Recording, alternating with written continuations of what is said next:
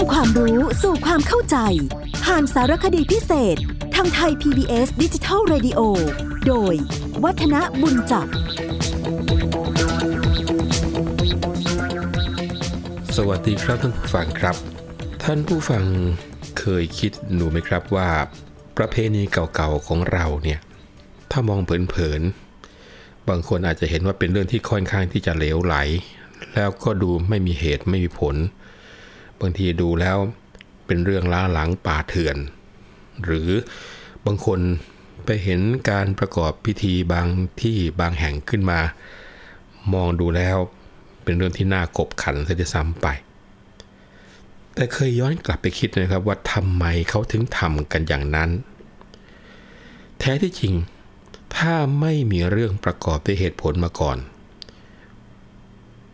คิดว่าเขาจะทำกันไหมครับ แสดงว่าที่เขาทำกันเนี่ยเขาจะมีเหตุผล และที่เขาจัดทำกัน ก็จะสังเกตได้ว่า หัวใจมีความต้องการที่จะให้คนที่เข้าร่วมพิธีกรรมนั้น หรือประเพณีนั้นมีความสุข มีความเจริญ ซึ่งวิธีการหรือว่าแนวคิดก็คิดเห็นกันในยุคสมัยนั้นๆ ตามความรู้ที่มีอยู่ในช่วงนั้น แต่เมื่อไม่มีข้อเสียหายอะไรถูกไหมครับทำไปแล้วถ้าไม่มีข้อเสียหายอะไร ก็ควรที่จะพิจารณาเก็บเอาไว้ เพราะอย่างน้อยๆก็ถือว่าเป็นการรักษาบุคลิกลักษณะของความเป็นชาติเอาไว้โดยเฉพาะอย่างยิ่งสิ่งที่วันนี้เขาเรียกว่าอัตลักษณ์ที่ไม่เหมือนใคร และนี่ก็ถือว่าเป็นเรื่องสำคัญที่ในฐานะที่เราเป็นคน ที่เป็นเจ้าของประเพณีก็ไม่ควรที่จะมองข้ามกันนะครับ ในการที่เราคุยกันแล้วก็เริ่มด้วยประเพณีที่มันเกี่ยวเนื่องกับการเกิดเนี่ยคงจะต้องบอกว่า ถ้าหากว่าเรานึกไปถึงยุคที่วิทยาการทางด้านการแพทย์ยังไม่เจริญเหมือนกับที่ปรากฏอยู่ในปัจจุบันนี้ ดังนั้นเนี่ย อันตรายจากการเกิดเนี่ยท่านผู้ฟังมันมีมากมายเหลือเกิน แล้วก็จากการที่มันมีอันตรายมาก ก็เลยมีประเพณี มีความเชื่อ มีวิถีทางในการปฏิบัติขึ้นมามากมายทีเดียวนะครับ ถ้าหากว่าท่านผู้ฟังได้ไปอ่านหนังสือของท่านเสถียรโกเศษท่านเขียนเอาไว้เกี่ยวกับเรื่องของการแบ่งคติความเชื่อ แล้วก็กิจพิธีที่เกี่ยวกับการเกิด ออกเป็นเหตุที่ทำให้เกิดเป็นประเพณีอย่างเป็นงานเป็นการเอาไว้เนี่ยเอาไว้ 3 ประการด้วยกัน ประการแรกประเพณีเหล่านี้ก็เพื่อที่จะป้องกันเหตุร้าย อันอาจจะมีขึ้นแก่ผู้หญิงที่กำลังตั้งท้องอยู่ เพราะว่าแต่ก่อนเนี่ยถือกันว่า ตอนที่เป็นอันตรายง่ายก็คือตอนที่ต้องมาเป็นแม่คนนี่แหละนะครับ อีกประการหนึ่ง ในการที่จะทำพิธีหรือเป็นประเพณีเหล่านี้ขึ้นมาก็เพื่อที่จะให้ผู้ที่ตั้งท้องนั้นคลอดง่าย แล้วก็ไม่เป็นอันตรายถึงแก่ชีวิต เพราะก็ถือกันว่าตอนคลอดลูกเนี่ยสำคัญมาก ท่านผู้ฟังอาจจะเคยได้ยินมีการเปรียบเทียบว่าผู้หญิงมีท้อง ผู้หญิงตั้งท้อง ก็เหมือนการที่ไปออกรบของผู้หญิง ผู้ชาย ต้องไปรบทับจับศึกจริง ๆ แต่ผู้หญิงคลอดลูกเนี่ยถือว่าเหมือนกับไปออกรบ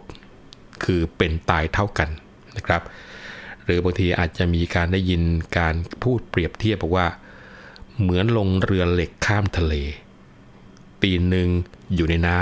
ำอีกตีนหนึ่งอยู่บนแคมเรือนะครับ ก็คือมีโอกาสพลาดพลั้งได้ง่าย อีกหนึ่งประการที่ท่านเสถียรโกเศษบอกว่าเป็นเหตุที่ทำให้ต้องมีการ ทำพิธีกรรมเกี่ยวกับการเกิด เรามองเป็นเรื่องสำคัญกับเพื่อปกปักรักษาท้องที่กำลังจะคลอด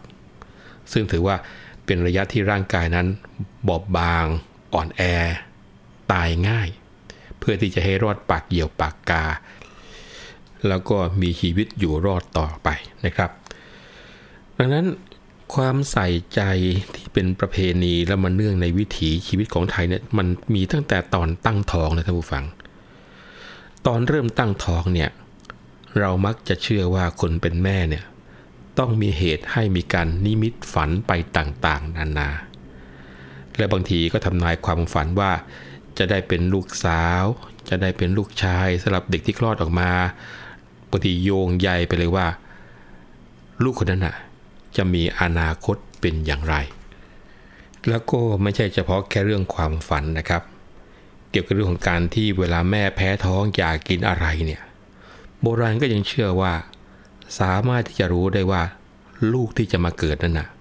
เป็นใครมาเกิด เพราะว่ามันมีความอยู่ในคัมภีร์พรหมจินดา บอกเอาไว้ว่า ถ้าหาว่าคนเป็นแม่เนี่ยอยากกินมัชมังสา ก็คือกินพวกเนื้อต่างๆนะไม่ว่าจะเป็นเนื้อหมูเนื้อวัวเนื้อปลา คือถ้าหากว่าแม่อยากจะกินของสดของข่าวเนี่ยท่านบอกว่าจะเป็นพวกที่เกิดจากนรกนะครับนรกจะมาปฏิสนธิแต่ถ้าอยากจะกินน้ำผึ้งอยากจะกินน้ำอ้อย อยากจะกินน้ำตาล ท่านบอกว่าเนี่ยผู้ที่เกิดนั้นจะมาจากสวรรค์นะ แต่ถ้าอยากจะกินดิน ท่านบอกว่าเนี่ยผู้ที่จะมาปฏิสนนั้น มาจากชั้นพรม แล้วถ้าหากว่าอยากกินของเผ็ดอยากกินของร้อนเนี่ยท่านก็บอกว่าเนี่ยชาติที่แล้วดวงจิตที่จะมาปฏิสนนี้เป็นมนุษย์มาก่อนนะนี่คือในภาพของสิ่งซึ่งตั้งท้องนะครับ คราวนี้เมื่อจวนจะคลอดเนี่ย ในสมัยก่อนยังไม่มีโรงพยาบาลนะครับดังนั้นก็ต้องมีการฝากท้องกับหมอตำแย ต้องมีการเสียเงินค่าฝากท้องนะเป็นทำนองมัดจำนะว่ากันเถอะจะมากจะน้อยก็แล้วแต่ว่าจะตกลงกัน นอกจากนั้นก็ต้องมีการเตรียม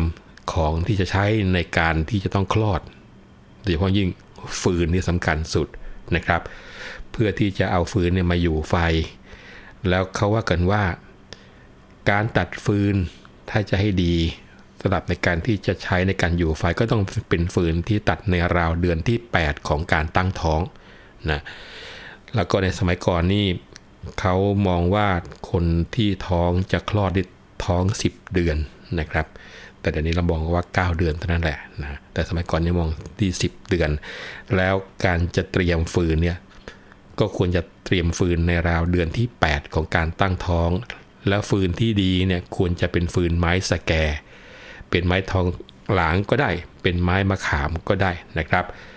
โดยเฉพาะทองหลางเนี่ยเขากล่าวกันว่า จะดีพิเศษเลย เพราะว่าป้องกันการปวดมดลูก แล้วก็แก้พิษเลือดได้ แล้วก็ยังบอกว่าการผ่าฟืนเนี่ยถ้าจะให้ดีเลยนะครับ ต้องให้สามีเป็นผู้ผ่าให้ถึงจะดี คนอื่นผ่าได้ แต่ไม่ดีเท่าสามีทำให้ นี่อาจจะเป็นจิตวิทยา ในการที่จะให้สามีกับภรรยานั้นได้เห็นอกเห็นใจกันนะครับ แล้วพอเวลาตอนจะคลอดเนี่ยคนในบ้านก็ต้องเรียกว่า รีบไปล้มฟืนที่กองเอาไว้ ให้ทลายลง แล้วก็ชักเอาฟืนมาสักสองสามดุนติดไฟต้มน้ำเตรียมไว้ นอกจากนี้ก็ยังต้องมีการทำตามความเชื่อบางอย่าง เช่นว่า จะต้องเปิดประตูหน้าต่างไขกุญแจออกให้หมด บรรดาพระเครื่องที่เป็นพระปิดทวารปิดตานะต้องนิมนต์เอาไว้นอกบ้านชั่วคราวก่อน แล้วก็ต้องหาทิศทางให้ดี คือต้องหันหน้าไปทางทิศตะวันออก หรือไม่ก็ทิศเหนือ เพื่อที่มีความเชื่อว่าลูกจะได้คลอดง่ายๆ แล้วก็ยังต้องมีการเรียกบนบานสารกล่าวเจ้าที่เจ้าทาง มีการเสกข้าวสารโปรย เอาเบียบนกันเยอะแยะไม่มหาศาลนะครับ เกี่ยวกับเรื่องของการที่บอกว่ามีการเอาเบียมาบน มีการโปรยข้าวสารขึ้นมาเนี่ยท่านเสถียรโกเศษได้อธิบายเอาไว้น่าสนใจ ท่านบอกว่าเรื่องของการเสกข้าวสารแล้วปลายเนี่ยเดี๋ยวนี้อาจจะไม่ได้เห็นกันแล้วนะครับ แต่เมื่อสักประมาณ 60-70 ปีที่แล้วเนี่ยยังเห็นทำกันอยู่นะครับ เพราะว่าเขาถือกันว่าตอนที่คลอดเนี่ยเป็นเวลาคับขัน นะมีอุปเทศมีความรู้มีความเชื่ออย่างไรก็ทำกันไป อย่างที่บอกไว้แล้วนะครับว่า วิทยาการทางด้านการแพทย์ยังไม่เจริญ โรงพยาบาลยังไม่ได้ทั่วถึงนะครับ แล้วท่านก็บอกว่าชาวปะหล่องเนี่ยถือว่าเป็นชาวดอน ซึ่งพวกนี้อยู่ตอนเหนือของพม่าพอเวลาจะคลอดกันก็มีการทำน้ำมนต์ประพรมไปรอบๆห้อง เพื่ออะไร เพื่อป้องกันผี ก็เป็นทำนองเดียวกับการปลายข้าวสารของสังคมไทยในบ้านเราสมัยก่อนนั่นแหละนะครับ แล้วทางฝั่งพายัพก็คือทางฝั่งเมืองเหนือเราก็ทำน้ำมนต์ลอยด้วยฝักส้มปล่อยดิบนะแล้วก็เอาใบหนาด ซึ่งเขาถือกันว่าผีกลัวเนี่ยมาผูกเป็นช่อ แล้วก็ชุบน้ำมนต์เนี่ยปัดปลายไปทั่วห้องคลอดเลยเรียกว่าไม่ใช่แค่ห้องคลอดนะครับ ทั่วซอกทุกมุมบ้านเลยทีเดียว เผื่อที่ว่า ถ้าผีซ่อนอยู่ตรงไหนจะถูกน้ำมนต์ก็ทนไม่ไหวก็ต้องระเหตุหนีไป แต่เรื่องของการเอาเบี้ยบนเน็บหลังคาหลาย ๆ เบี้ย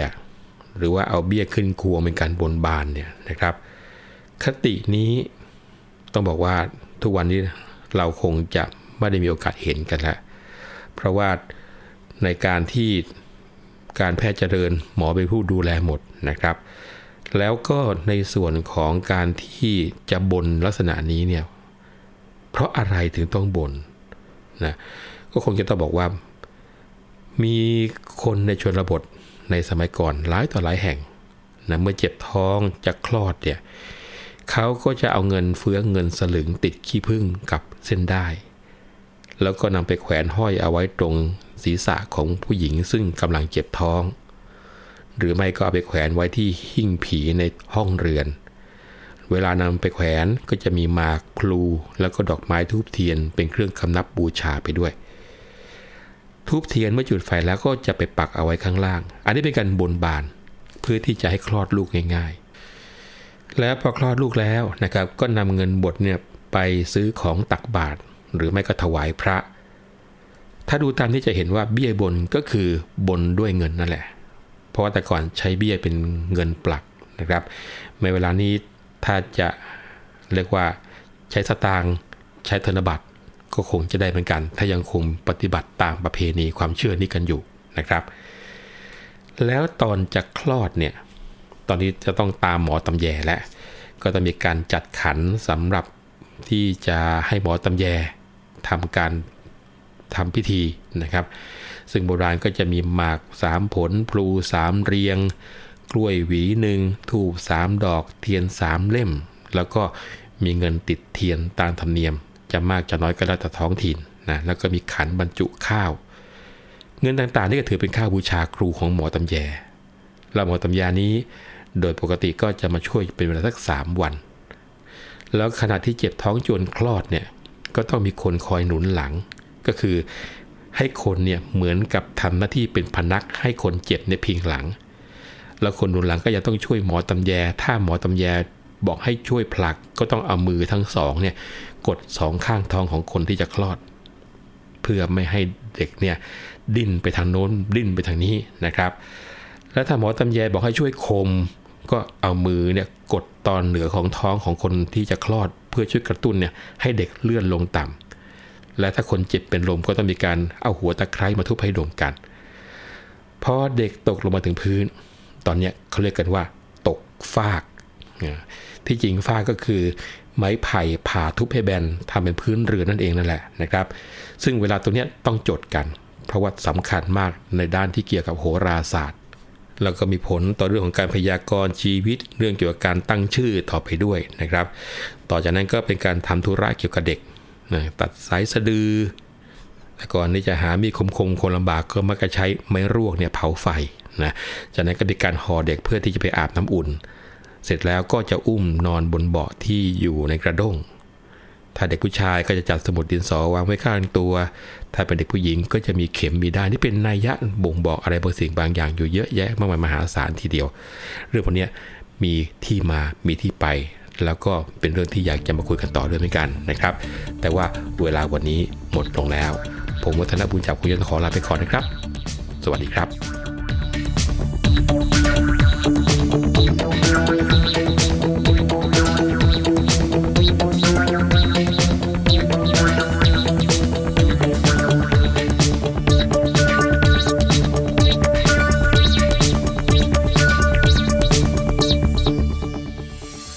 ามรับฟังรายการย้อนหลังได้ที่เว็บไซต์และแอปพลิเคชันไทย PBS Radio ไทย PBS ดิจิทัล Radio วิทยุข่าวสารสาระ เพื่อสาธารณะและสังคม